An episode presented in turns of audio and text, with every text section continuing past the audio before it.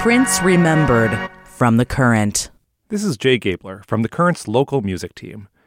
Minneapolis artist Peyton Scott Russell first encountered Prince in the 1990s when Peyton showed work at the Glam Slam Nightclub, a downtown Minneapolis spot that Prince owned and where he frequently performed. Peyton also worked at Paisley Park. Among other things, he helped to decorate Paisley Park for Prince's 1996 wedding reception. And when Prince died last year, Peyton was moved to cover Prince's First Avenue star in gold leaf. As the one-year anniversary of Prince's death approaches, Peyton has brought his Glam Slam pieces out of storage, and he plans to display them at an April 21st event at his Cascade Art studio. There are details about that at thecurrent.org.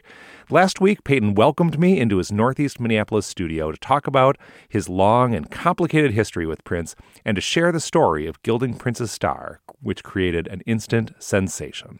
So before we talk about Prince, let's talk about you. So you grew up around here. Yes, pretty much born and raised Minneapolis. I've lived in all different sides of the city, from Prospect Park to South Minneapolis to North Minneapolis. Lived in New Richmond, Wisconsin in middle school years. So I kind of bounced around a little bit, you know. Graduated from high school, late 80s, moved to Chicago. Was there for about 6 or 7 years, came back to Minneapolis. Hardcore into the arts, then moved to South Carolina. Now I'm back again. So pretty much, you know, very itinerant, you know. Yeah. So you're based here in Northeast Minneapolis, and you're now primarily known as a graffiti writer and a teacher as well. Pretty much. It's it's one of the things in my artistic arsenal that I'm very passionate about, you know, is graffiti art and teaching. Yeah. So tell me about how you first took a special interest in Prince. I understand you were in Chicago at the time. Yeah, so, you know, living here, I've seen him a bunch of times, you know, when his first couple albums coming out. There was the buzz around town, and I had actually seen him at the Roller Gardens, you know, a few times, and everybody's, hey, man, that's Prince. He's got that album out.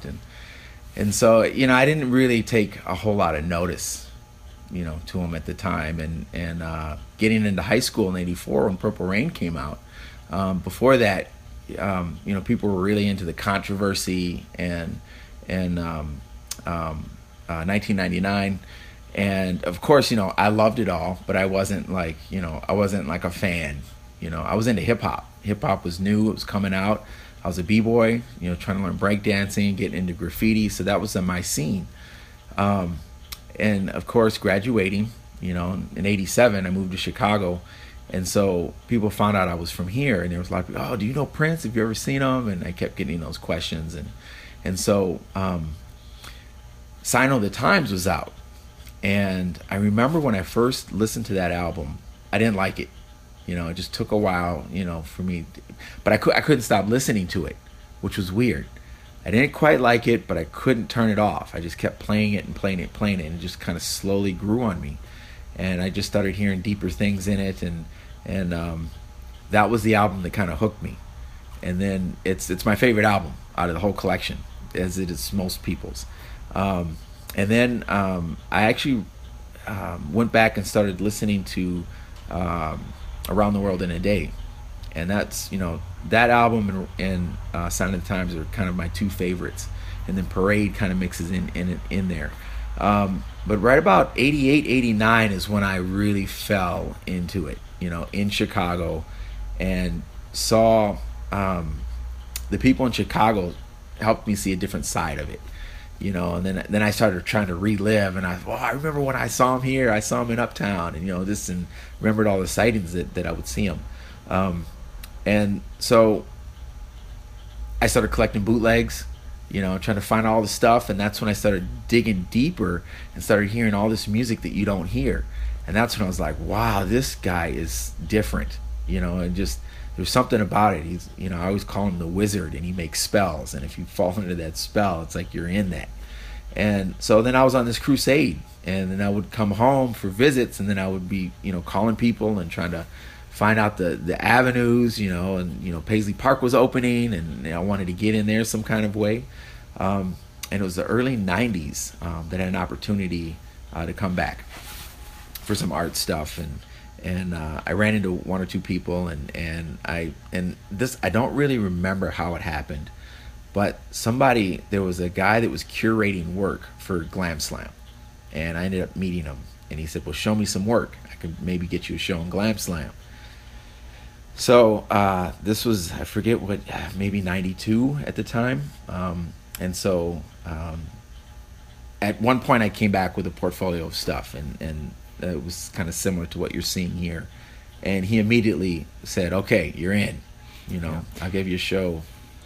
Yeah. So for the benefit of people who are listening and can't see what we're looking at, how would you describe this work that we're looking at right now? Well, this particular work was created pretty much specifically for the club, because once I got in there, I took measurements of the walls. The work had to be large so it could stand out. A few celebrity faces that were popular then, that I was kind of focusing on. And then I just tried to make things that were like ethereal and outer body experiences and, spiritual kind of awakenings and, things that had to deal with water. And so that was, I was just kind of, making an aesthetic for the club.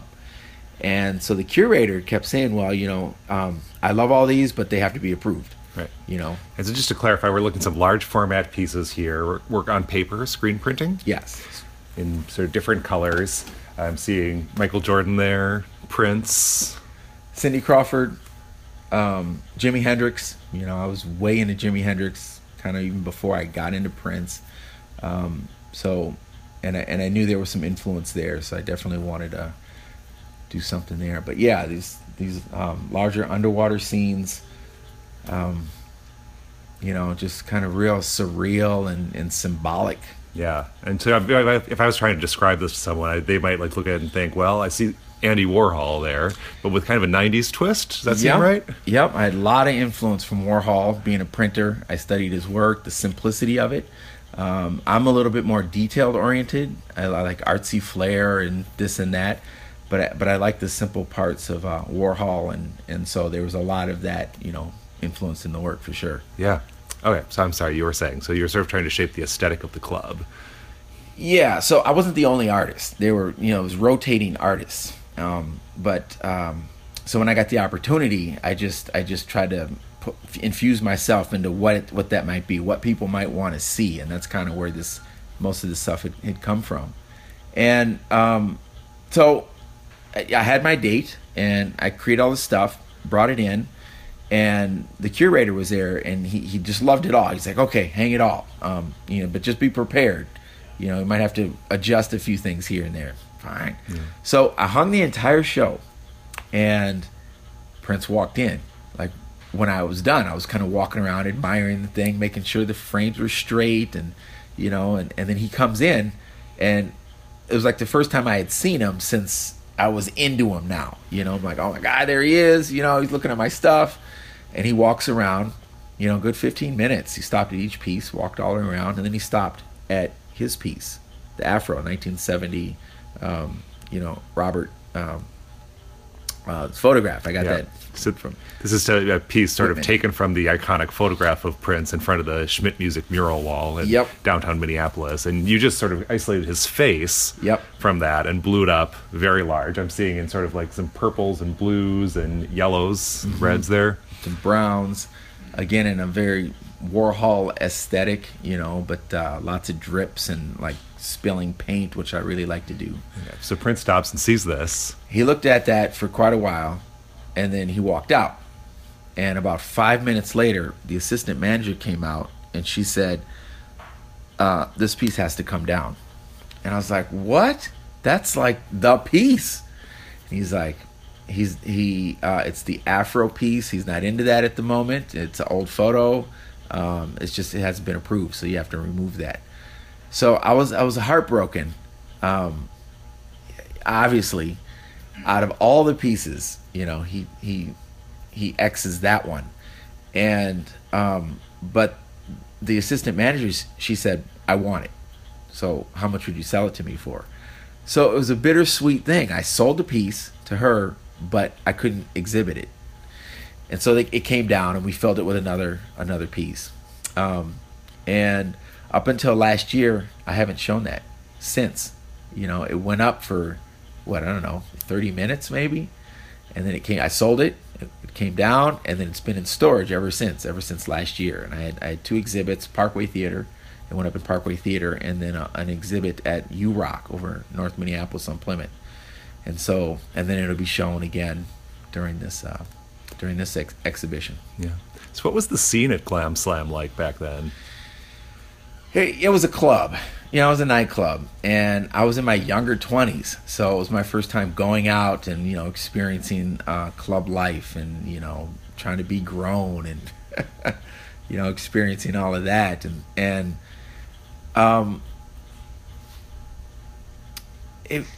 Glam Slam wasn't anything crazy or over the top. You know, Paisley Park was, and we can get into that in a little bit.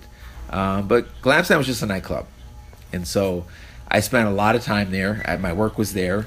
Well, funny story, if I could go into this piece. Sure. So one of the nights, it was after the opening reception, we're there, and they have a back room. Oh, actually, I think it was maybe my second or third show up there, because I started rotating work there. Okay. And I got into the back lounge area, the VIP of the VIP upstairs. And so I had artwork back there. And in my mind, I'm thinking, you know, I'm in here. I'm in, you know. So Prince comes in. He's sitting on the couch. And I carried a portfolio with me, an 8x10 book of photographs of other work that wasn't hanging at the time. So he's sitting on the couch. And I just said, you know, I'm going to go over and present myself and show my portfolio. So I walk over to him, and I'm like, hey, man, how you doing? This is my art, you know. Thanks for the opportunity. You know, are you interested in looking at my other stuff? And I opened the book and laid it on the table in front of him. He sucking on a lollipop. He bends over. He starts flipping through the pages of the book. And I'm like, all right, he's looking at my stuff. All of a sudden, I'm in a full Nelson. And I got swung around, and, you know, I'm totally confused. I don't know. I thought something was going down. You know, whoa, what's going on in the club? And so the bodyguard is like, what are you doing? You know, you can't be doing that. You know, you can't talk to him, and you can't approach him like that. You need to get approval for that. And he said, you have to leave. And I'm like, what? This is, my art is in here. This is, you know, one of my exhibitions. And how are you going to kick me out of my own show? And so I sat there and I argued for a while. The other bouncers came around, and you know, Prince didn't say anything. He just was like looking at the whole scene, and the guard grabbed my portfolio, gave it to me, and he's like, you have to leave. He said, you can come back, but you crossed the line, and tonight you have to leave. And I was just dumbfounded. I just didn't know what was up with that, you know. I didn't do anything. I just showed him my art, and then I got put in a full Nelson and was kicked out. Yeah. And so I'm standing outside just totally perplexed and didn't know what happened. It was just that quick. And you know, I came back like the next night, and you know, and then people were telling me, like, yeah, there's kind of rules here. You know, he's a different guy. You just can't do that. Even though you're there, you're in VIP, you're back there, you know, there's a separation that you have to adhere to. And so I was like, okay, all right, you know, still a little embarrassed about the whole thing. And, yeah, so that was like my first real encounter of what that was like. And a lot of other things happened after that as well. You know, he actually would follow me in the club. You know, and I tested it one time. You know, I'd be sitting at the railing, and he'd come within maybe 15 or 20 feet, you know, on the railing next to me, and then I would move to the other side, and then he'd come over to the other side, and then I'd go back again, and he'd come back. And I did that like 3 or 4 times, and like playing this game, this cat and mouse game. And I actually tried to approach him again, you know, and then the guard stepped in front of me. What are you doing? And I'm like, oh, I just want to talk. Not here, back up, you know. And then he would give me like a little side look, you know, and then he left. And that was another time. Then there was some other smaller times too. You know, I ended up working at Paisley Park for a while, and so sort of clarify that transition. Yep. So you're showing your work at Glam Slam, yep, throughout a period of years in the 90s? Yeah, from about 93 was the first show. And this is when I get a little confused. Because I rotated work. I didn't have like full-out exhibitions, but I would rotate one or two pieces. Things would adjust. I'd bring old pieces back, and it was kind of rotating. Other artists were showing work, and so it was in and out. Did you have a sense that that Prince was bringing artists in to show their work to sort of support artists in the community, or were they just looking for something to hang on the walls? I think they were just looking for something to hang on the walls, just something that was interesting and local, right? And I never got a sense that he actually was supporting the artistic community. I didn't feel that. I just felt that they were decorating the club. Okay. And this, for me, it ended about 95, maybe 96. It was a period, there was a transition. I took the work down. Some other work had been shown. And all of a sudden, it was The Quest. And it was and I get confused whether that was 95 or 96 that kind of happened. And it might even been 1 or 2 years later. I look at the date on the work, and most of it is from 93 to 95, and I have a couple pieces that's 96. I just discovered, I'm looking at the date. And I thought, okay, maybe I did have some stuff there in 96. But then it changed into The Quest, and most of this work ended up going to the Rogue Supper Club. So I was one of the featured artists at the Rogue, and then that closed, and then I started showing work at the Lounge. Or was it the living room? The Lounge. Yeah, one of those. So, yeah, that was that whole kind of mid to late 90s time. Yeah. And so then what was your first experience at Paisley Park? I'd been going up there for the after parties, the little after sets. And a friend of mine, actually, we split a warehouse, an upstairs warehouse. And she had one half of it. I had the other half. And I subleased my space from her. And she was a scenic artist, and she worked on several movies. If you remember that time in the 90s when Minneapolis was kind of being set up for the new Hollywood, well, she was in with all of that. And so she would hire me to work on these scenic movies. I worked on Beautiful Girls. There was one more. I can't remember. Maybe it was Jingle All the Way. Anyway, She was doing that, so then she got hired at Paisley Park to work on the reception for the wedding with him and my tape. And this would have been, I think, 96. Yeah, Valentine's Day of 96. And so, so she called me up and said, "Hey, I know you're really into this. We got an opportunity for you to work at Paisley Park. We're going to decorate the entire place. It's going to take about 3 weeks, maybe longer. You should come on in." So, of course, I was just google-eyed. And, right away she was like, "You got to keep that under control because if you start freaking out, you're gone." So I'm like, okay, I got it. I've already kind of been down this road before, so I understand. So we started. And, I was one of the low guys. I was, the grunt. I painted walls. I took out the trash. I hauled wood, I just did the heavy lifting. Yeah. Now, this was before Paisley Park was redecorated, which I know happened a little bit later in the 90s. How did it look different from how it looks today? Have you been out there recently? No, I have not. Okay. Because when I left it, Yeah. When I left, I was done. Okay. I was kind of fed up with some of the stuff that had happened. And when I left, I kind of didn't look back until last year, which was really odd. Yeah. So how would you describe the aesthetic of Paisley Park at that time? So... you would enter into a different space. I swear he had subliminal music going on. He was probably pumping oxygen in there because it was different. The air was different. You'd walk in there and you just really felt like you went somewhere else. And when you would leave, I remember every time I would walk out of the doors, I would get this different air, oh, I'm back on Earth. And I would leave and I had to kind of get my head right again, and the colors and the lights and everything that was going on there, it was just really surreal. And so even working there, there's no windows, right? The windows are really weird, so you kind of don't know once you get into the hours, what time it is, but you kind of forget, and you're working 3, 4 o'clock, 5, 6, sometimes you're getting out at 3 in the afternoon, 9 in the morning. It kind of didn't matter. You'd get a call at 2 o'clock.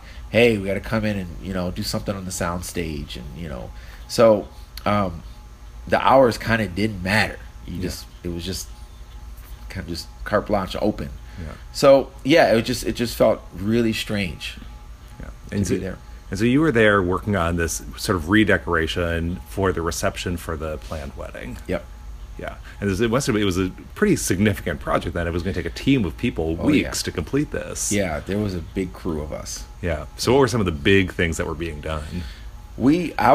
So I remember some of the specific projects that I worked on. So Dolphin was out at the time, the song. And so we made this fountain with a dolphin. It had moss on it. And that was pretty big. Most of it was styrofoam. Because again, Kay, she knew how to take styrofoam and make it look like marble or expensive wood, you know, with these faux paintings, and she taught me a lot of that stuff too. So we take these cheap materials and then make them look like really extravagant, expensive, hard granite things. So one of the things was a fountain. Lots of symbols, right? The glyph, those are everywhere.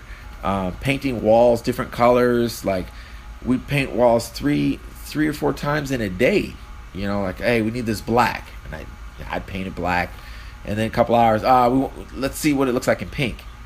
Okay, you know, let's turn it to blue, you know, and that's how the symbols were too. These giant 8-foot glyph symbols, you know, we paint them different colors, glitter, you know, different spray paint on them, make them look like clouds, you know, different things like that. I worked on a project, the window. The atrium window, the front window, and I did this huge heart, right? And they gave me these stack of those clear Mylar sheets that they put on spotlights, and so I had a bunch of red ones, and they were like, okay, do like a stained glass thing with like a big giant heart. And I was like, all right. I worked, I don't know, 6 to 8 hours on this thing, and they were 8x10 Mylar sheets, so I had to figure out how to take all these small pieces and put them together into this very large heart format. Because to clarify, this is 8 inches by 10 inches. Yes. Yeah, these small 8 by 10 inch squares. And the windows were, I don't know, those atrium windows, they're huge. You don't know what size those are. But I did it. I completed the heart, and I was really proud of myself. And just to clarify, these are the windows on top of the atrium or by the doors? By the doors. Okay. Right? Yeah, by the doors. So they're what? Those windows are all the way, you know, they're the whole floor of the... I don't know how big they are. It's pretty large. Windows, I mean, I was on ladders hanging the stuff, you know, a little roll of tape. So I finished this project. I was really excited, you know, about it. Super proud. Worked all day on this thing. You know, it was front and center. Everybody's going to see this piece. And I'm getting off the ladder. He's standing right behind me. And I almost, like, stepped on him, basically. Almost ran into him. And, you know, I'm like, whoa, it freaked me out because I didn't know he was there. And I was like, oh, hey, man, how you doing? Didn't say a word. You know, I'm like, what do you think? What do you think? And he just didn't say a word, just kept looking, turns around, walks away. I'm like, all right. You know, 5 minutes later, Kay comes up to me, and she says, the heart looks like it's broken. And right when she said that, it totally did. Because I took these 8x10 Mylar sheets and I made them to look like irregular tiles, but I made these hard points on them. So the heart looked shattered. And once that was pointed out to me, you know, then I couldn't get that out of my mind. The heart totally looked shattered. As a graffiti writer, graffiti artist, that's one of the techniques that we use, you know, making things look like tiles and using different colors and, you know, cracks and that kind of thing. It's really cool to us. And I think that's where that really came from, but it wasn't flying right there. So we had a big meeting about, you know, what to do. You know, Kay had suggested some things and we were going to, you know, we figured it out. But then I got pulled into a different project. And so they're like, okay, we're going to handle that tomorrow. We're going to get more Mylar sheets and we'll fix it up. So I'd been through the discussion with her, and this was the most interesting encounter I had with Prince. The next day, I get called into one of the spaces, one of the offices, which are down below. There's like 3 or 4 rooms, you know, in the main area. They're like little office spaces, and we'd been in there before to discuss things that weren't quite going. Like the Dolphin fountain had too much moss on it, and we had to take the moss down. And Kay was always in there, and she, you know, she's my boss, and she was always the one talking. And what's her last name? Crop. Okay. Kay Crop. So she was always the one talking, and you know, then she would sometimes relay the message to me and back and forth, and so one of the times I got pulled off alone, and they said, "Hey, we need you to go back in that room, and when the phone rings, answer it." So I'm like, "Okay," you know, I go back there, and I'm the only one back there, and so I'm waiting. I kind of started dozing off a little bit. You know, I was a little tired. It's 10, maybe 15 minutes, and so Prince walks in. I'm like, wow. In the flesh. Yeah. At me and him in this room alone, you know. He sits down. As you are, he kind of turns his back to me. You know, he kind of sits like this. You know, he's kind of has his back to me. And you know, I immediately woke up, and I'm like, wow. Then the phone rings. Right? The phone starts ringing. It's a black phone, the square, old-style phone, you know, touch, push-button phone. And the phone is ringing, but now he's in the room, so I'm like, wow, I'm not going to answer the phone, you know, now he's in the room now. So you're at Paisley Park, the phone rings, right? Prince is there, yeah. So I'm just, it's ringing and ringing and ringing and ringing and ringing. He looks over at me, and he looks down at the phone, he looks back up at me like, answer the phone. He didn't say anything though, so I'm like, oh. So I answered the phone. Now, I don't remember this guy's name, but he was Kay's boss. And during these discussions, he would talk to Kay, Kay would talk to me, right? Prince would talk to this, whoever this guy was. Well, it was him. And he had been in the meetings before, but now he was in Houston, somewhere in Texas. And he's like, hey, you know, we got a problem with the heart. We got to change it. It looks, you know, and I'm like, yeah, I kind of already been through this, you know? He said, well, what are your suggestions? What are you going to do? And so we kind of talked it through how we were going to change it a little bit. And then I asked a question about, you know, because they wanted purple outline and whatever it was. And so I asked a question, and the guy said, okay, hold on, hang the phone up. Hung up the phone, and this other phone rings. Prince pulls his gold phone out. And, you know, I didn't really think a whole lot of it at the time, but I just, my first thought was, where'd that phone come from? It was the same phone that was the one on the table, the black one, but it was gold. And he put it on his lap, and he put his mouth over the phone, and he's kind of whispering on the phone, and he hangs the phone up. And the black phone rings again. And it's the guy, and he's, okay, yeah, we're going to do this, that, and the other. And, you know, and I'm kind of like, all right, I'm communicating through this guy. He's in Houston through these two phones. He's not speaking to me, but he's as close as you are to me now. And so we went back and forth on this conversation, these yes or no questions and answers. We must have spent, I don't know, 15 to 20 minutes in that room going back and forth like that. And I actually, right at the end, was playing the game as well, because I would deliberately ask a yes or no question to make it go through the channels. So we got to the end of it, and I'm on the phone, and then he walks out. And I'm still on the phone and kind of cleaning up whatever. And he leaves the phone on the chair. And so I hang the gold phone. Yeah. So I hang the phone up, and I just look at the phone, and I'm looking at it. Now, remember, I had been in that room 10 or 15 minutes prior. There was no phone. You would have noticed the gold phone sitting there. And when he walked in, I might have been so starstruck. I didn't see him with the phone. But I could swear to you, I thought about these over the years. He did not have a phone with him. I don't know where that phone came from. You know, he walked in, and I was half sleeping. So that, you know, he might have had it behind his back or whatever, but he comes in, and he sits down, and I'm kind of checking him out. I didn't see no phone. And so I don't know where that phone came from. I told a lot of people that, and, you know, some people are like, yeah, you know. Some people are like, whatever, that's BS. And some people will tell me there's a lot of interesting stories like that. He has hundreds of them. You know, different people that he would play games with and set things up like that. So that was my most interesting encounter there. There were smaller ones here and there. It got to the point, you know, I'm an artist, not a musician, and I was kind of trying to work on my own thing. And after a few years, I got a little tired of, you know, like going out and being in the scene and then being in Paisley Park and being around the circles, but really not feeling included. And the last time I was there, a friend of mine that I hung out with, John Bevel, he's a clothing designer. He's no longer here. He passed away in 2004. He was like my best friend.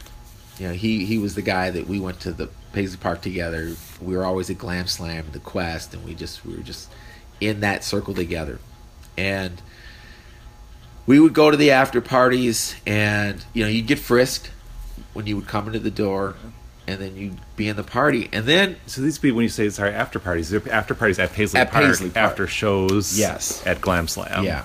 Or sometimes he would just throw a party, and then you would be in the channels. You would get a message, right? Somebody would get a message and say, "Hey, Paisley Park tonight," and then everybody show up, and you knew that was a late night. You'd getting out at 6, 7, 8, sometimes 9 o'clock. You know, he wouldn't get on till 2, 3 o'clock in the morning. Yep, and then he'd play 3, 4 hours or whatever. So John and I, we were doing that, but right at the end of it, I would get frisked a lot at the door, and then once I was in there, I would get pulled off to the side and frisked again. There was one time I got frisked 3 times, pulled off into those rooms, and I just looked at the guard, and I was just like, what is going on? I'm already in here. You guys know I don't have any recording devices. And they said, we're just doing what we're told. We just have to spend time with you. You know, and I'm just like, oh. You know, it's really kind of disturbing and, you know, kind of ruining the flow of the night. And I was getting fed up with it, you know, just always being pulled off, getting frisked, getting looked at. Hey, you got to stand over here for a little while. You know, we need you right here. Why? I don't know. I'm just following orders. I'm like, wow, okay. So the last night I went up there, John and I, we were standing in line. We get pulled off to the side. The whole entire line comes through. We're the only two in the lobby. They close the door and lock it. John is a little more impatient than I was, and he's banging on the door. You know, the guys open the door. Hey, what's up? And John's like, you know, what's going on? We haven't been told to let you guys in yet. John's like, wow, this is really BS. So we're waiting. All of a sudden, everybody in the lobby leaves. They all go in the back. It gets concert starting and whatever's happening. Everybody leaves, and they turn the lights off. Lights got turned off, and you're locked out. And we're standing in between the double doors, like in the vestibule. Right? Yep. Yeah. And John just screams at the top of his lungs, "F you! This is BS!" You know. And he's like, "Let's go," and I just laughed, and we walked out. And I hadn't been back since. I did go back one other time with a girlfriend of mine. I think this was One Night Alone. Was that 90 or 2004? Okay. He had a concert at XL. Yeah, and so that night when you got locked out, that would have still been in the 90s. Yeah, I think it was 97. Okay. That was 97, okay. And I was done. Yeah. So several years later. Yep. You know, the girlfriend at the time is now the mother of my kids, and so she wanted to experience that, and so we went to the concert, and then there was an after set after the concert, and I said, well, you know, we can go, I can call some people and we can get in. And so we went up there, and you know, we stood in line, did the whole channels, we walked in, and I'm a little older now, and so we're in there, and she actually got a chance to see it, and he was doing his thing. It was, you know, 1, 2 o'clock. He hadn't gone on stage yet, and we're tired, you know. And she's like, "Well, you know, I've already seen him. I'm in Paisley Park. I don't really need to. I kind of like to go." And I'm like, "Are you sure? You know, it's different. You know, you're gonna hear some different things." And she's like, "No, I'm okay." We left. So she didn't get to see the after set, and that was the last time I was there.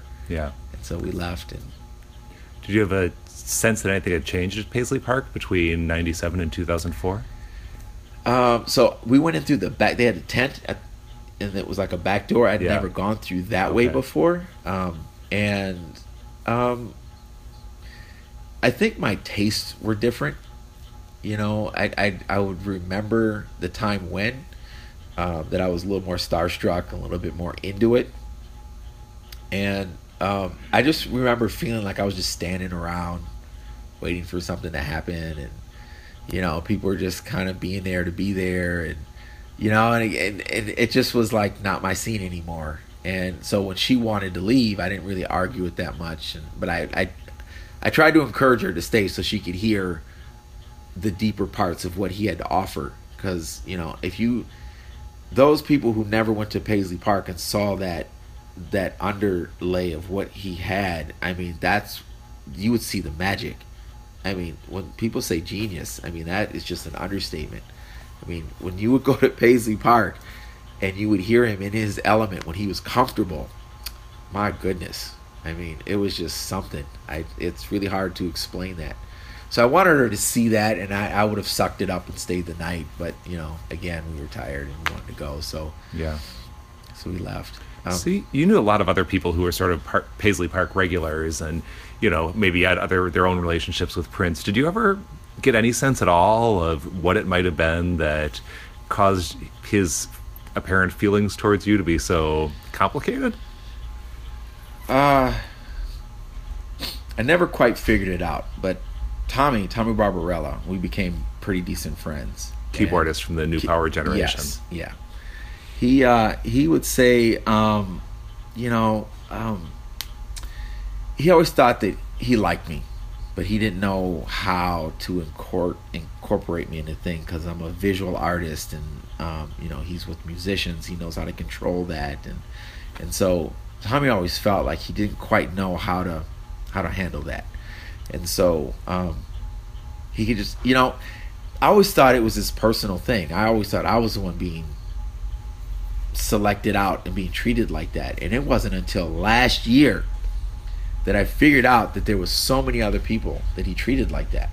I just thought it was me, you know. And then all these stories would come out, you know, of all these people explaining these different things that would happen. And I was like, wow, I kind of went through that.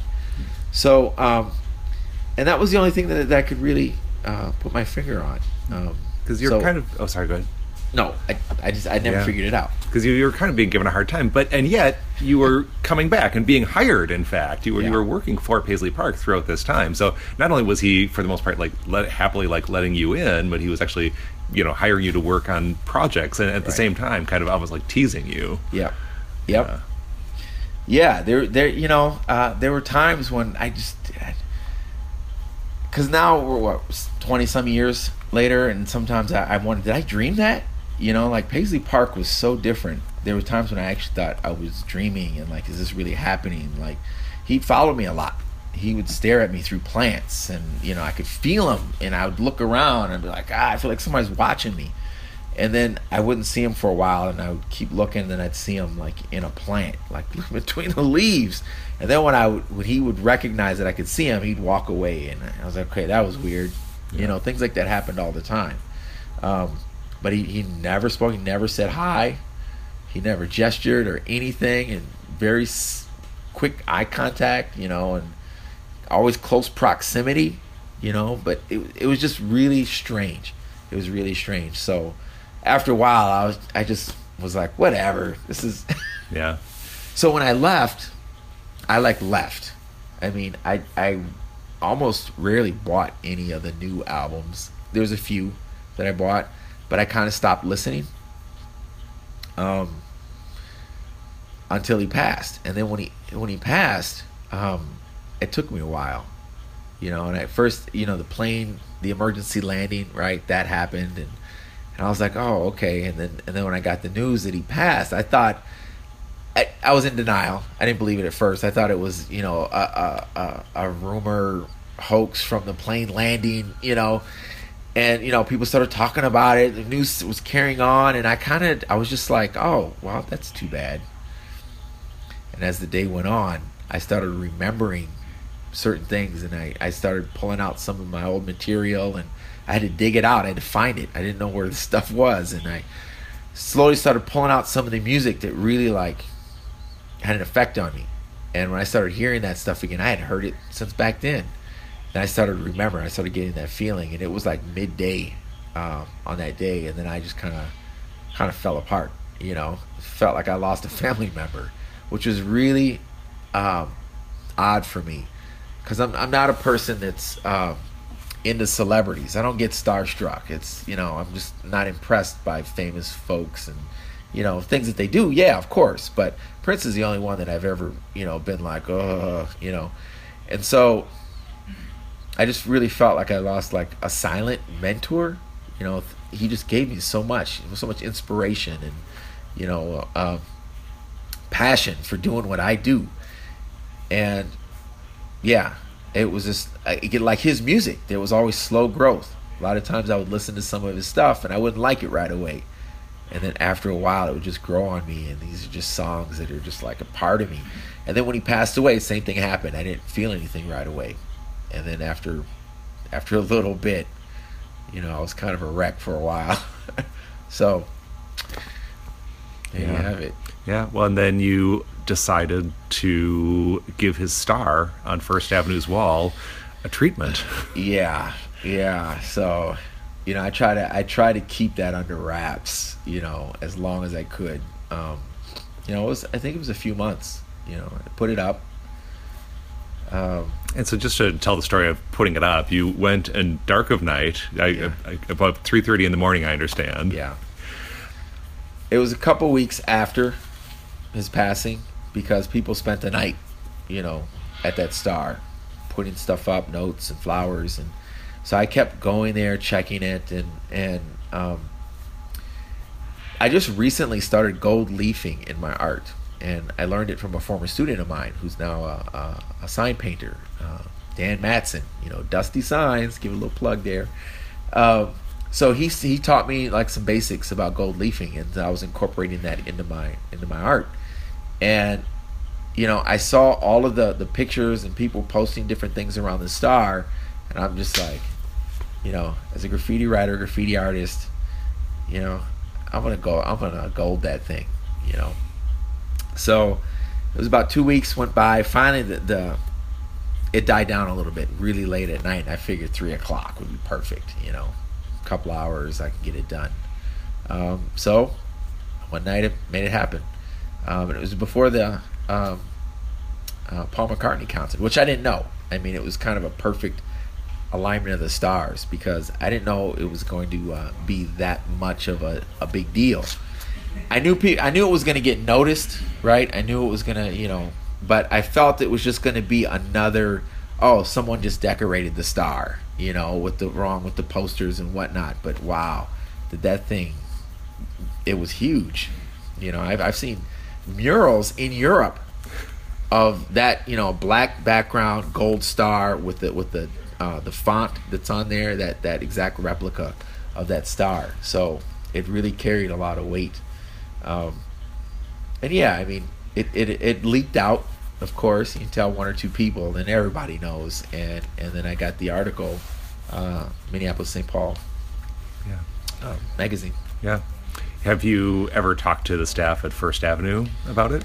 No, I did, but not about that specifically. Yeah. Because I kind of knew they weren't happy about it. You know, they wanted, you know, I understand. As a graffiti writer, I understand the conundrum of street art and graffiti. Everybody loves it, but there's a layer that people hate because of how it's produced. So I get that. I understand that. So I knew they weren't happy, but it brought a different element to the club with the gold star, the more selfies, the more photos.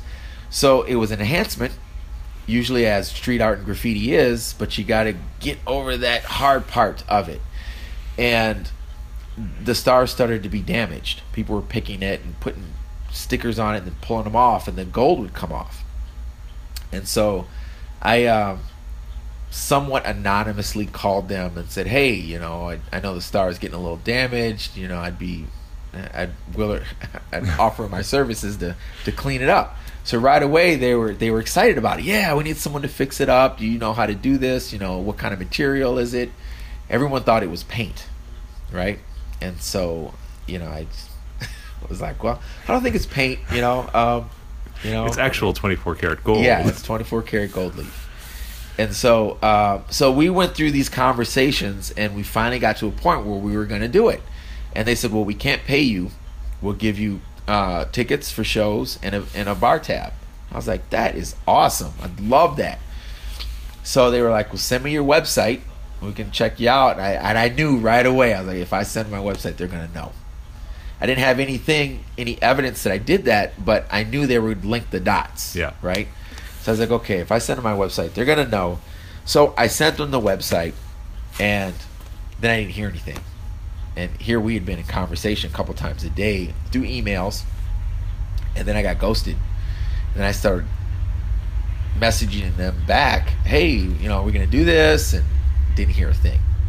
A couple weeks went by. I'm like, wow, okay, they're upset. They ghosted me.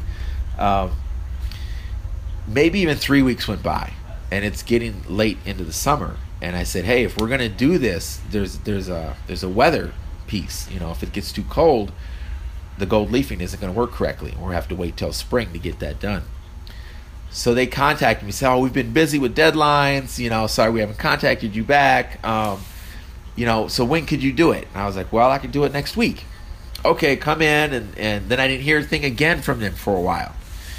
It was really strange. And then I get a message from them saying, thanks, but no thanks, we found someone else to do it. So I'm like, okay, I get it, he's gonna cut me out of it, that's cool, I understand. And I'm not sure who did it or how they did it, but I think it's paint. I think it's painted now because the star is like perfect. It's super edged off and really nicely done. It could have a clear coat on it, but I really doubt that it's 24 karat gold. It doesn't have the luster it once had. When I first did it, it was done really well, but the edges were a little, had some texture. It was a little more organic, and it just looked like it had more soul and more spirit to it. Of course, I was doing it from my heart, from my love, and, from that. But now it looks a little sterile. It looks too professionally, perfectly done. Not to say that it's bad or anything, but it's just they cleaned it up, and it's like permanently gold, but I think it's paint now and not the good stuff. Yeah. So what made you decide to show this work now? Sarah Savoy contacted me through... okay, now I'm confused. Either it was through the magazine or I met her at the Parkway Theater tribute. Okay. When the New Power Generation New Power Generation yeah. with Julius. And, so... She's hugely connected with the circle.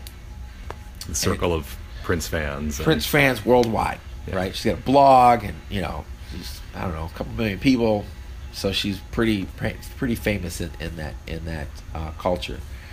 So she contacted me, and she's like, I don't know you, I thought I knew everybody, so she knew about that I had shown work at Glam Slam, and she said, well, I'd like to come see that work, would that be okay? And she knew about the mural because the mural came out in the magazine. She wanted a mural at my studio. She wanted to see that.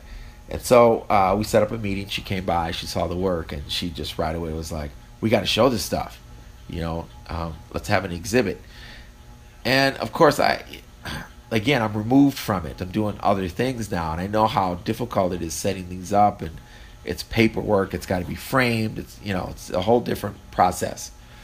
But she talked me into it, and set up things like this. I guess this work is now in September. It's going to go to the R&R auction. The auction that did the two auctions, Prince's stuff. Okay. They're doing a third one in September, and I'm now included in that. So this work will be will go into that. So yeah, I'm happy that she was able to kind of coax me into this and talk me into it, and it's really fun for me to pull this stuff out because, again, I haven't seen this work in 20 years, and I had forgotten about it. I knew it was there, but once I pulled it out and really looked at it, I've always been kind of bemoaned with my work, as an artist when I first do it, and it takes like a while. I got to put it away, come back to it for in a year, look at it, and then I go, wow, that was pretty good. I don't know what I was thinking at the time. Maybe I just was too into it at the time, and I couldn't see it. So, but now I lay it out on the table like this, and I'm like, wow, this stuff is pretty special, you know. So I'm really thankful that I'm doing this and being able to exhibit this work. Because this what you see is just a sliver. I mean, I got all these flat files of all that. I mean, it was a lot of work I created back then. Not all of it got shown. I will be showing some things in this exhibit that was not selected for the club, but it was a part of that time, and I just want to show it just because I like it, and it's an opportunity for me to show a few people that work. I'm back at the Current now. I just wanted to share a story that Peyton shared with me via email after our conversation. He writes, I didn't mention the one cool thing that Prince did for me. This happened before he turned the lights off on me and John. He sent a bus to pick up my art students for a benefit concert at Paisley Park. I believe it was in 1996, Peyton writes. That was totally awesome. I'm not sure how it all went down and got set up, but a bus came to pick us up with a few others.